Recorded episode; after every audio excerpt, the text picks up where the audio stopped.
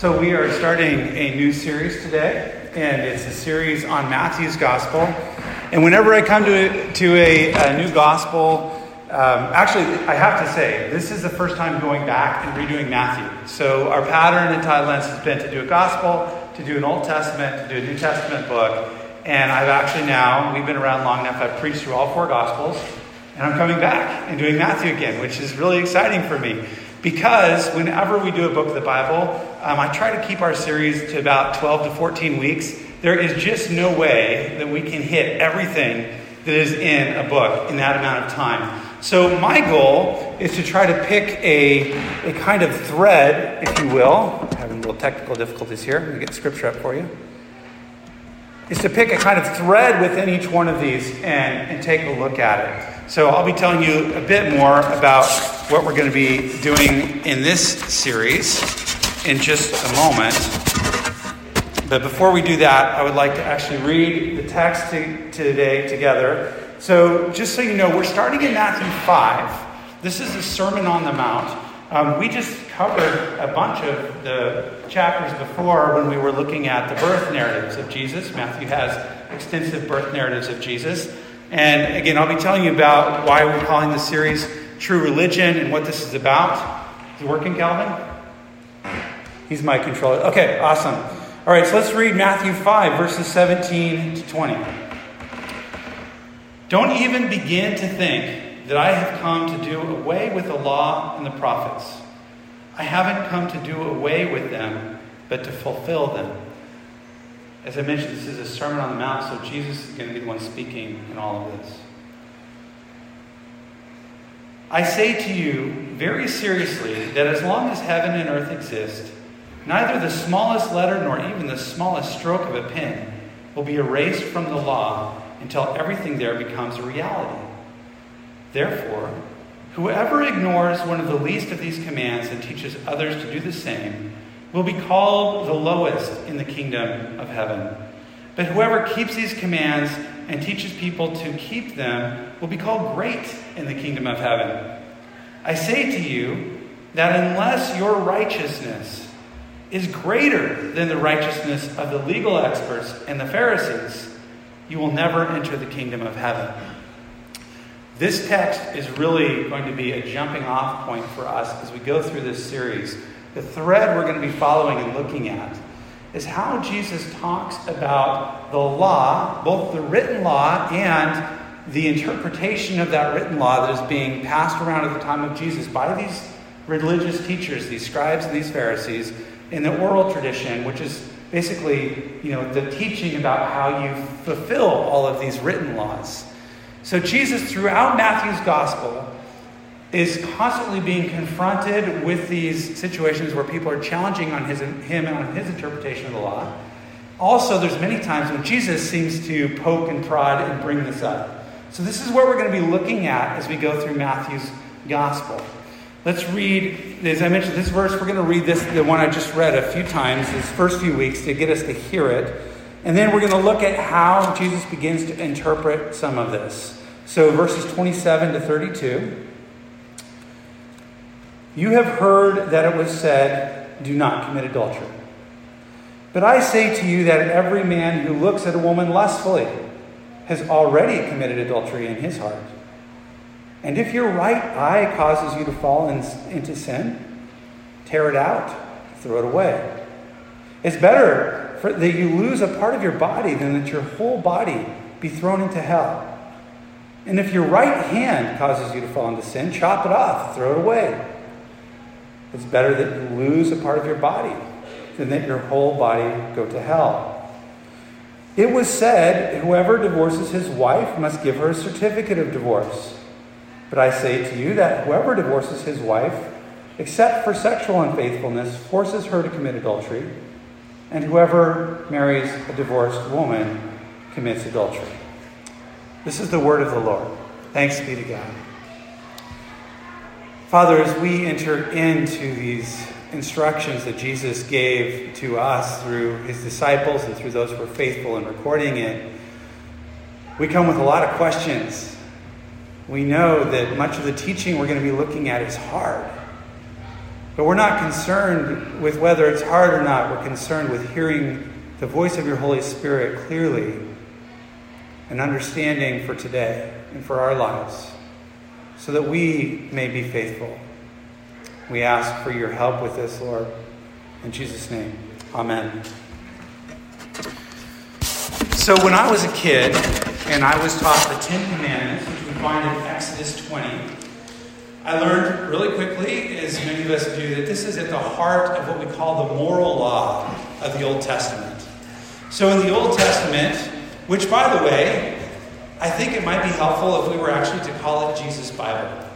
That might help us because I think when we hear old, we think outdated, archaic. But this is the Bible of Jesus. These are the scriptures that were meaningful for him. And actually, the word testament just means covenant. In the Old Testament, we, really, we read about God's old covenant with his people. In the New Testament, we read about the new covenant that was made through Jesus Christ. So when I was a kid, I learned that in the heart of the moral law of the Old Testament was this pillar called the Ten Commandments we find in Exodus 20. And as a kid, I remember going through these because this is important to me. I wanted God to be happy with me. And I'm going to talk to you as my thinking as a child now, how I thought through this. I remember going through these and saying, okay, number one, you shall have no other gods before me. And I would go, okay, I don't even know any other gods. I don't even know what their names are. So I guess I'm good. Check that one off. One down. Number two, do not make an idol, right? Or an engraven image. And I'm going, I don't know how to make one, and I don't ever really want one, so that's dumb. Check. Got it. Two down, right? Number three, God said, You should not use my name in vain. And I go, well, okay, my friends, they, uh, they do that all the time, but me, I don't say those things. I say gosh and geez. So I never say God and Jesus. Check that one off. I'm good. I'm not using God's name in vain. Three down. Number four, God said, remember the Sabbath day and keep it holy. Uh, well, I do have to deliver newspapers on Sunday morning, uh, but I always make it to church on time, and I don't do any work on Saturday or the rest of the day, so give myself half half check on that one. Number five, honor your mother and father. Oh. I almost always obey. I almost always obey them when they're telling me to do something, but not always. So another half point, half check on that one. I'm pretty good. Okay. Number six, God said, You shall not murder. Okay, no problem. Haven't killed anyone yet. Thought about killing my brother and sister, but I'd never actually do it. So check, good there. Okay, moving on. Number seven, you should not commit adultery. I have no idea what this is. my mom says it has to do with marriage. I'm not married. So, whew, okay, good on that one. Check that one off. Worry about it later. Number eight, God said, You shall not steal. Hey, no problem. I'm not, not tempted by that. I've got everything I need, kind of. I mean, there's stuff I want, but you know, I don't steal. So check that one off. Good. Oh, I'm almost through. Number nine, you shall not bear false witness. Well, my pastor says this one's lying. So I've done that. Dang it. First full strike. Mark that one off. Okay. Number 10, God says you shall not covet your neighbor's house or anything that belongs to your neighbor. Hmm. Well, sometimes I do want the things my friends have, but I'm not sure that's as bad as coveting, is it? I don't really think, I, I, you know what? I don't really want those things. I'm good. Not right now. Check that one off. Okay, let's add them up. How'd I do? Um, one, two, three, three, three and a half, four, five, six, seven, eight. Eight, that's like a B. Is God great on a curve? Because I think I'm doing a lot better than most people. That's pretty good. All right. So that's how I felt as a kid when I approached God's moral law. That's how I looked at it. And of course, things got kind of complicated quick because I remember my friends and I having conversations like um, and debates over the limits of some of these. Like, for example, when you're not supposed to lie, but what about a white lie? I mean, you know, if someone, if your mom says, Do I look good today? I'm not sure I'm supposed to say, No, mom, you look terrible. You're overweight. And, you know, I mean, like, I'm told I'm supposed to be polite. So, I mean, it, this is getting sticky, right? Trying to figure this out. What if it's going to, what if what I say is going to hurt someone's feelings or cause some problems? And if you lied to your parents, are you then actually breaking two commandments? Yikes! That could get you in hot water fast. But what if you found something that you like on the ground, like a wallet or maybe some money, and you kept it and you didn't try to find the owner? I mean, they lost it. Is that stealing? And this whole murder thing, was it just don't murder or was it not don't kill? And then I had some friends who said, well, what about soldiers? Don't soldiers kill? Does that count? And what about animals? Is God just talking about people? Is God talking about animals? Are we supposed to be vegetarians? And it just got messy. And I thought, wow, this isn't as easy as I thought it was at first glance. What I love about Matthew's gospel is that by the time Jesus comes along and he comes onto the scene, there's this massive oral tradition that's being passed around and interpreted by the religious leaders. And they're answering all of these questions. And they're giving the boundaries and they're giving the guidelines so that you didn't have to wonder, or at least you have someone who would tell you what was the law and how it was supposed to be interpreted. And these religious teachers, they guarded this instruction, this teaching, and they tried to make sure that other good Jewish men and women and children obeyed it. And Jesus comes face to face with them and their interpretations of God's law, and he challenges their interpretation at every single turn. I think it's a really good check for us as Christians as we think about how we interpret this thing that we call Scripture. Are we using the same kind of principles and the same kind of insight that Jesus gave to us? Or are we falling back into this pattern of wanting to make some really clear boundaries so we can say people have sinned or not sinned, they're in or they're out? I do want to challenge you to read Matthew in its entirety at some point during this series, as I always do. I think that's good practice because, as I mentioned, we're going to be focusing mostly on this one particular thread. There's a lot more good stuff in there, and it's important for understanding how Matthew understands Jesus and what he's commanding and what he's doing. I also want to make a note we have the season of Lent coming up, which is this time before Easter. And this series is going to run through Lent at one point I thought, you know, I'd like to jump into Matthew's stories on Jesus' um, arrest and trial. I'm not going to be doing that because otherwise we'd be in Matthew for a very long time and we wouldn't really be able to look at all of these. So I'm still looking at some other options for doing some kind of a study for Lent for us, but it's not going to be happening on Sunday mornings. We will have a Good Friday service, however, where we'll be reading some of those texts, many of those texts. Three important things I want to note right away about Jesus' relationship to the law. And when I say law, I'm talking about the Old Testament.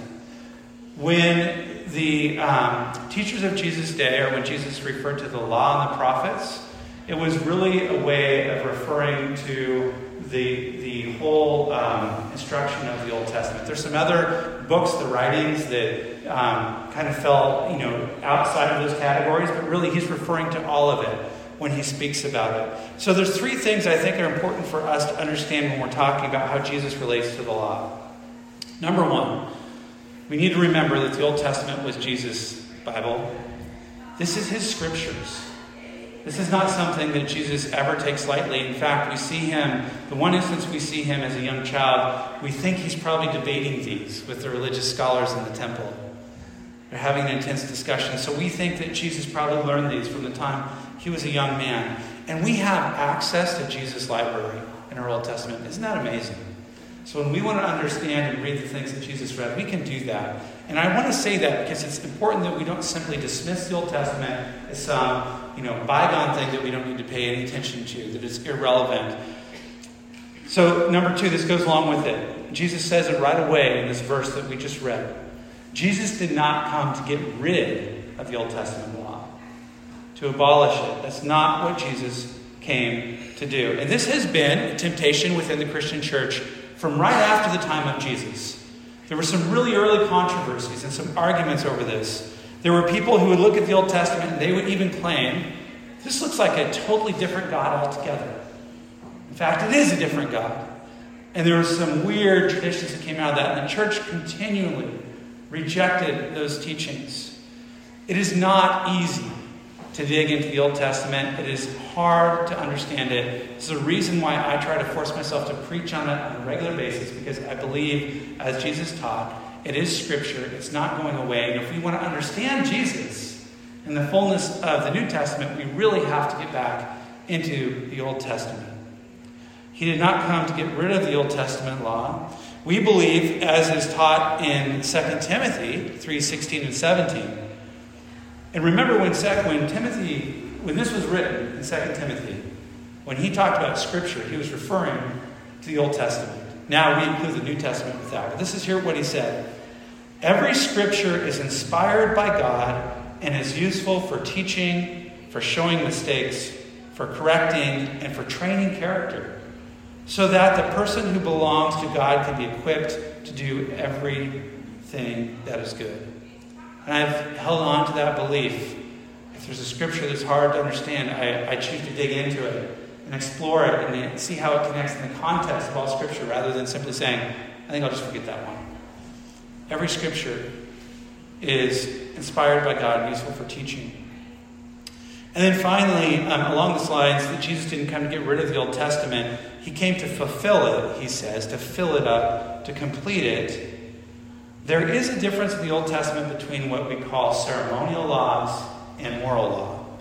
The Old Testament, I mean, the, the Ten Commandments are, as I said, at the heart of the moral law, teaching us how to relate to God and relate to others.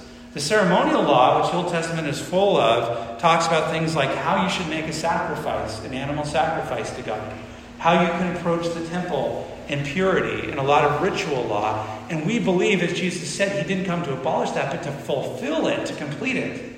So, as Christians, we believe when Jesus died on the cross, though we don't understand completely how, his sacrifice was the once and for all sacrifice, that he fulfilled that purity law, the ritual law that we couldn't complete. He lived a perfect life and fulfilled the moral law in the way that we couldn't. So he fulfilled that so we don't have to figure out how to sacrifice animals today. That's why we don't do that. Not because Jesus got rid of it, but because he fulfilled it, he completed it. So, the third thing that's important to understand about the Old Testament as we come into this is that Jesus also didn't simply give us a twist on the old laws. It can be tempting to, as we go into the Sermon on the Mount what we read today, to say that Jesus took the old laws and he just somehow, you know, tweaked them a little. That's not actually what he's doing. Again, the word is to fulfill, to fill them up. That there was something lacking that needed to be completed, and that's why Jesus is constantly at odds with others as he says, You're missing it. I want to explain to you what this means in its fullness and to fulfill it. And of course, he obeys them as well, and that way fulfills them. That word that's translated fulfill in our text, it's the same Greek word that's used for the resurrection. So you could interpret this and translate it and say, Jesus said, I came to resurrect the laws, to give them new life, to give them new meaning. And then he goes on in this sermon to talk about those. Okay, here comes the exciting part. I try to force myself to do this as a pastor, even though it's really tough to talk about texts that just make me squirm and uncomfortable because they're really hard, and I could use 10 Sundays to work through them. But I want to just point out a few things in these two that I read about. And these laws both really have to revolve around the marriage relationship, and they have to do with adultery and divorce. I have to tell you a true story. Very first sermon, or talk, or whatever you want to call it, message I ever gave I was a student at Whitworth University. I was doing an internship at a church down the road, and it was for youth ministry. And the youth pastor said, Would you like to give the message to the kids? He did like mini sermons every week. I had, other than sharing about my mission trips when I was a, a youth in my home church, I had never stood up in front of people and said, I'm going to teach you. We're going to read scripture and I'm going to teach you. Never done that. And it's good for my internship to do that. But he said, I'm doing this series, and here's what I want you to teach on divorce. For my very first one, divorce. I still can't believe it. I look back now. I was shocked at the time, but I thought, okay, he's got confidence in me. I can do this. I should also mention my parents had just gotten divorced within that year. So this was totally not good. And I still think about the things I said and say, God, I'm grateful that you're more powerful than I am because you must have stopped the ears of those kids. Because the things I taught surely were not your word, though I tried my best. I still don't get excited about teaching on this. This is so hard. Um, and I also have to say, actually, no, I, I've stalled enough. Let's get into it. Okay. Adultery. Adultery has often been narrowly interpreted as sex outside of marriage. And so this is what Jesus is encountering as he goes to talk to them. And so if you do that, then you you know you have to decide, well, how far is too far? And this is the big thing when I taught youth ministry, they always wanted to know this question when it came to sexual purity, because if you translate this uh, properly, and they, even back then they would say this also applies to those who haven't been married, because someday you're going to be married, so you need to be sexually faithful before marriage. So they always wanted to know how far can you go physically before you cross some line and cross some boundary. And if you're going to narrowly interpret this in this way, these are the kind of things you have to figure out. And you can make a whole massive group of laws that have to do with, you know, physical touch and all those kinds of things. What does Jesus do, though? Jesus uses this pattern throughout this sermon, and this is really the same kind of pattern he's going to use throughout Matthew. And he basically says, You've heard it said, or it is written. And then he says, The law. Should not commit adultery. And he says, But I am telling you, here's the authority here that Jesus is speaking with. And this is part of what rubbed the religious teachers the wrong way entirely. Who is he that he has authority to speak in this way? We know who he is. And so for us, it carries a lot of weight when Jesus said, I say to you. So, you've heard it said, don't commit adultery, but I say to you, every man who's looked at a woman lustfully has already committed adultery in his heart. And in one fell swoop, Jesus labeled every man, and probably just about every woman on earth, as an adulterer. It's shocking. I'm sure no one was cheering and clapping when Jesus gives his interpretation. They're thinking these religious teachers are pretty strict and they're pretty hard, but what? Did I hear that right? The evidence we have is that this law as Jesus was um, engaging in this law of adultery, that this law was very unevenly applied in Jesus' time.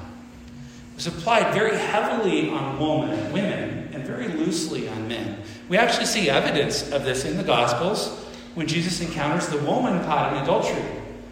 Remember that story? And, and Jesus says, Whoever is not guilty, you throw the first stone, because they say the law says we should stone her. And the oldest ones drop their stones first, and pretty soon everyone walks away. Where is the man?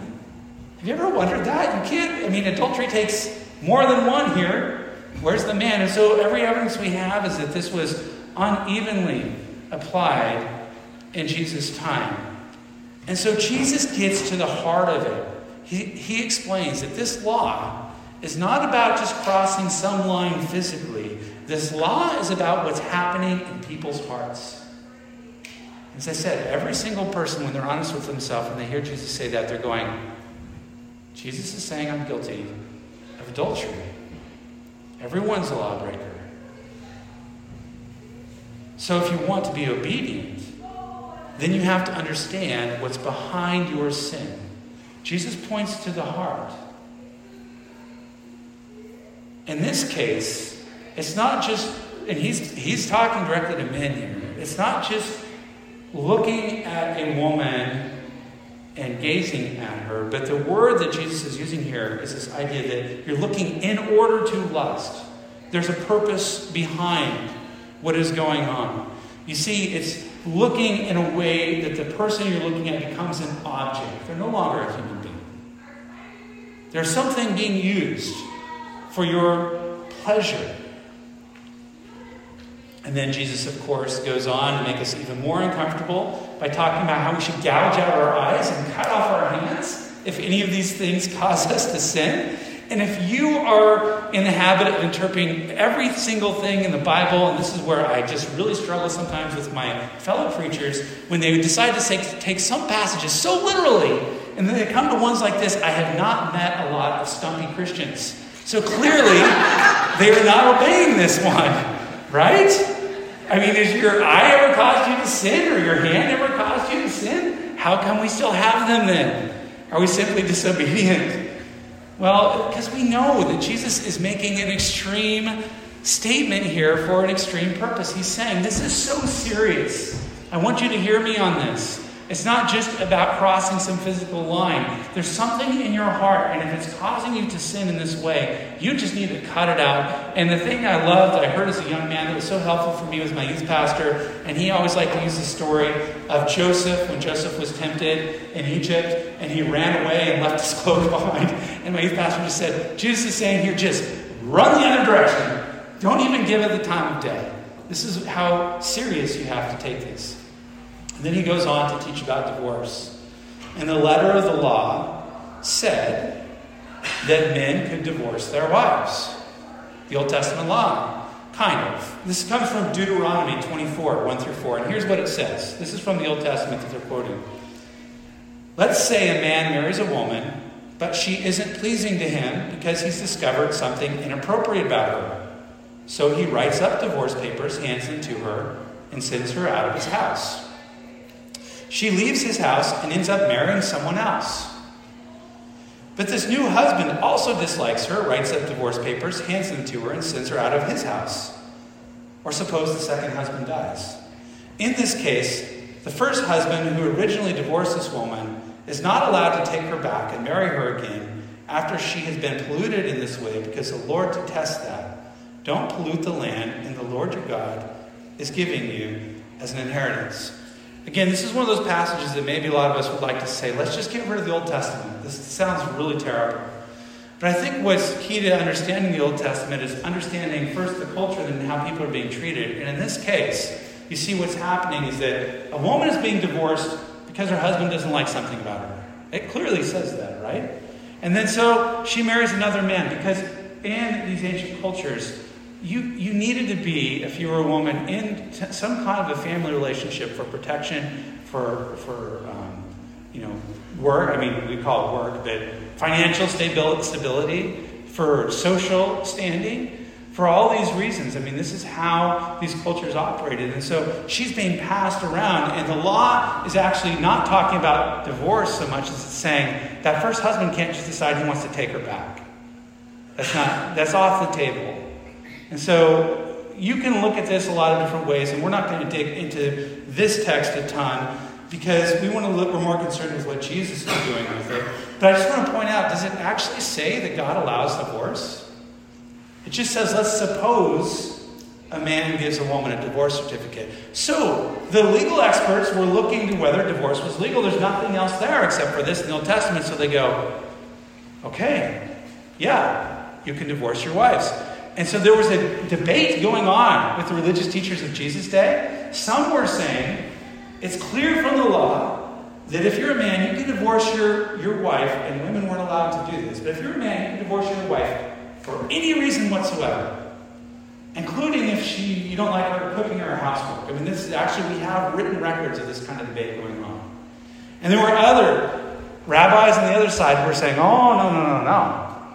It's much more narrow than that. When it's talking about displeasing him, it's talking about something where she's not being faithful sexually. So, this is the kind of debate that was going on, and Jesus clearly lands on the very narrow, conservative interpretation of this. And again, what is Jesus doing? We believe that Jesus, as he engages these laws, he's revealing God's heart. And so it's safe for us to say, and, and I also, I, me, got to back up. There's a much more thorough discussion of this in Matthew 19.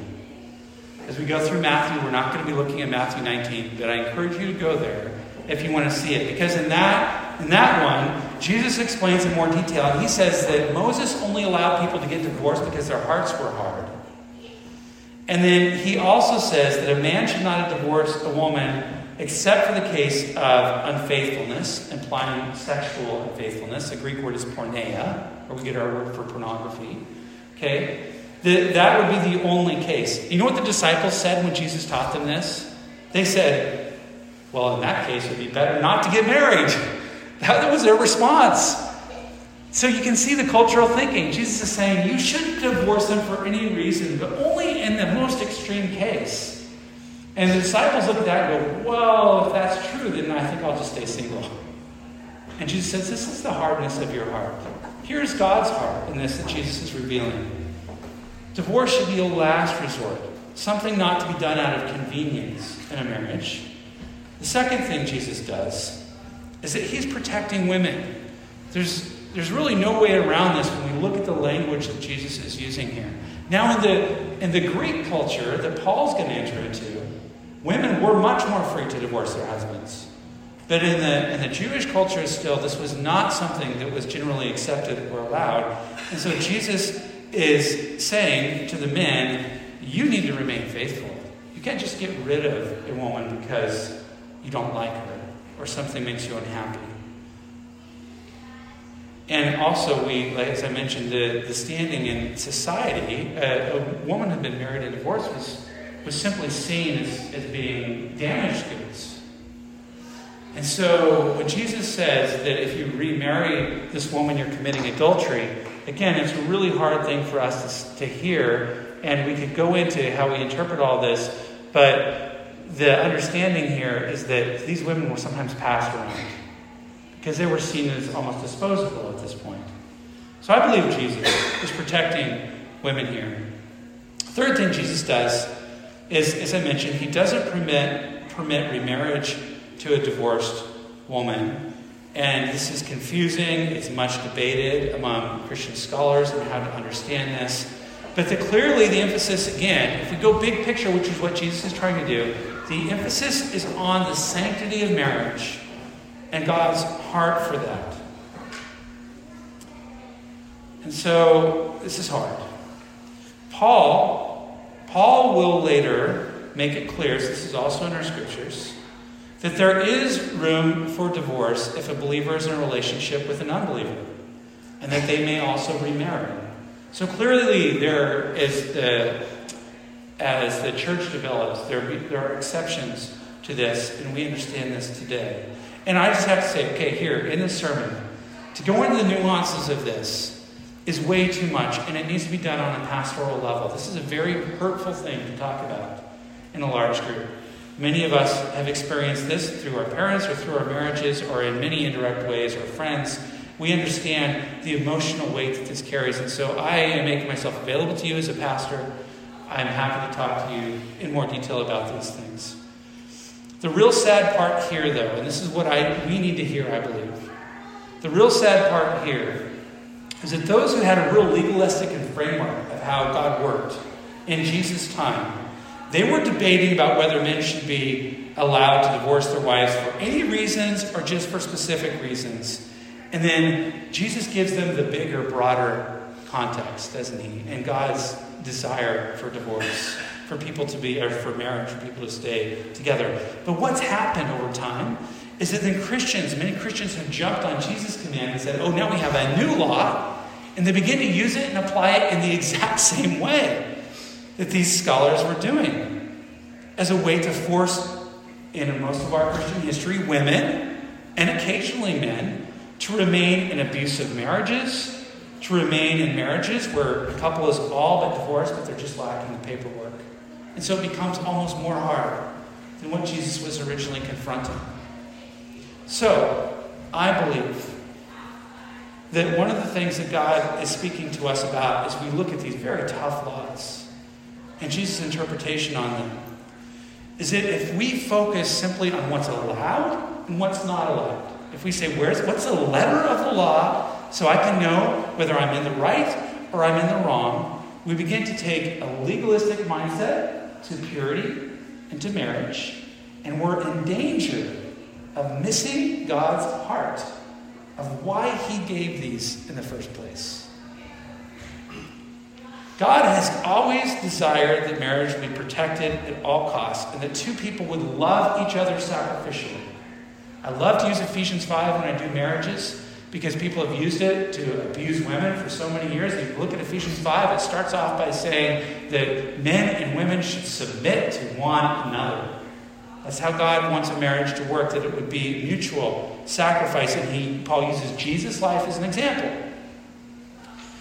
Whenever we begin to treat other people as an object from which we can get something, or an object from which we can discard when it's no longer useful, rather than a unique human being who's created in God's image, that's when we sin.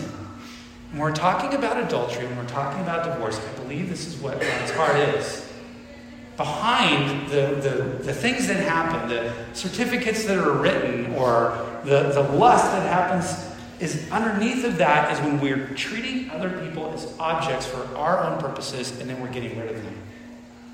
And that is not God's heart for people. And finally, how can we even talk about this this morning? I wouldn't have even touched it if it wasn't for the fact that we know the whole story and we know who Jesus is. We know how he fulfilled the law when he died on that cross, when he gave up his life for us, because we know that in Jesus, while he reveals that there's sin in all of us, none of us are good. And that there's sin in our social institutions, even like marriage and divorce and the way we approach them. He reveals that to us, but he also gives up his life so that we might be forgiven and so that we might have life. Not just so that we can go back and say, okay, Jesus died for me. Now I'm at 10 out of 10 again for today, for now, until I mess up again.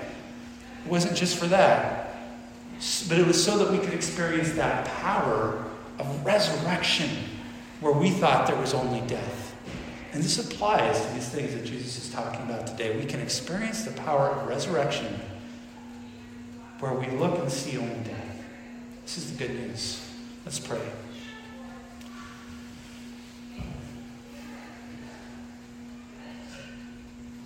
God, I have a feeling that if I live long enough, I will look back on this sermon and say I was just as naive as I was when I was a young man speaking to a youth group. Thankfully, God, we have your Holy Spirit. And we trust your Holy Spirit to work in us as we hear these scriptures. Where there is confusion, I pray that you would give us clarity. Where there is hurt and pain, I pray that you would bring healing where there is sin and death, we ask for you to bring life because we believe you are the one who can. We pray this in Jesus' name. Amen.